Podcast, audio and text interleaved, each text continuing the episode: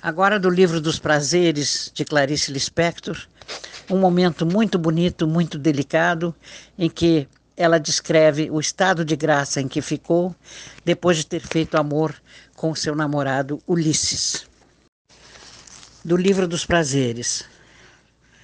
No estado de graça, via-se a profunda beleza antes inatingível de outra pessoa. Tudo, aliás, ganhava uma espécie de nimbo que não era imaginário vinha do esplendor da irradiação quase matemática das coisas e das pessoas. Passava-se a sentir que tudo que existe, pessoa ou coisa, respirava e exalava uma espécie de finíssimo resplendor de energia. Esta energia é a maior verdade do mundo e é impalpável.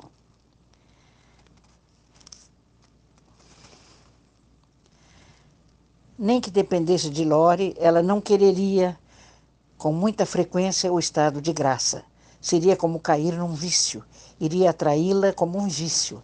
Ela se tornaria contemplativa como os tomadores de ópio.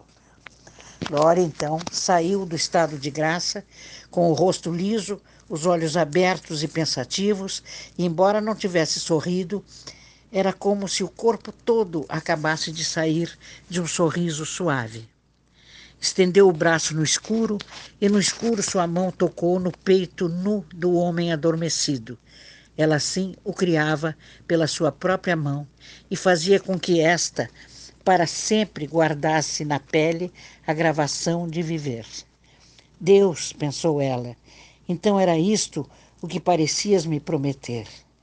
E seus olhos se fecharam num semissono, numa semivigília, pois ela vigiava o sono de seu grande amante.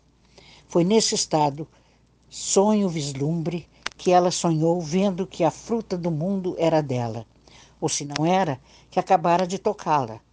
Era uma fruta enorme, escarlate e pesada, que ficava suspensa no espaço escuro, brilhando de uma quase luz de ouro, e que no ar mesmo ela encostava a boca na fruta e conseguia mordê-la, deixando-a, no entanto, inteira, tremeluzindo no espaço.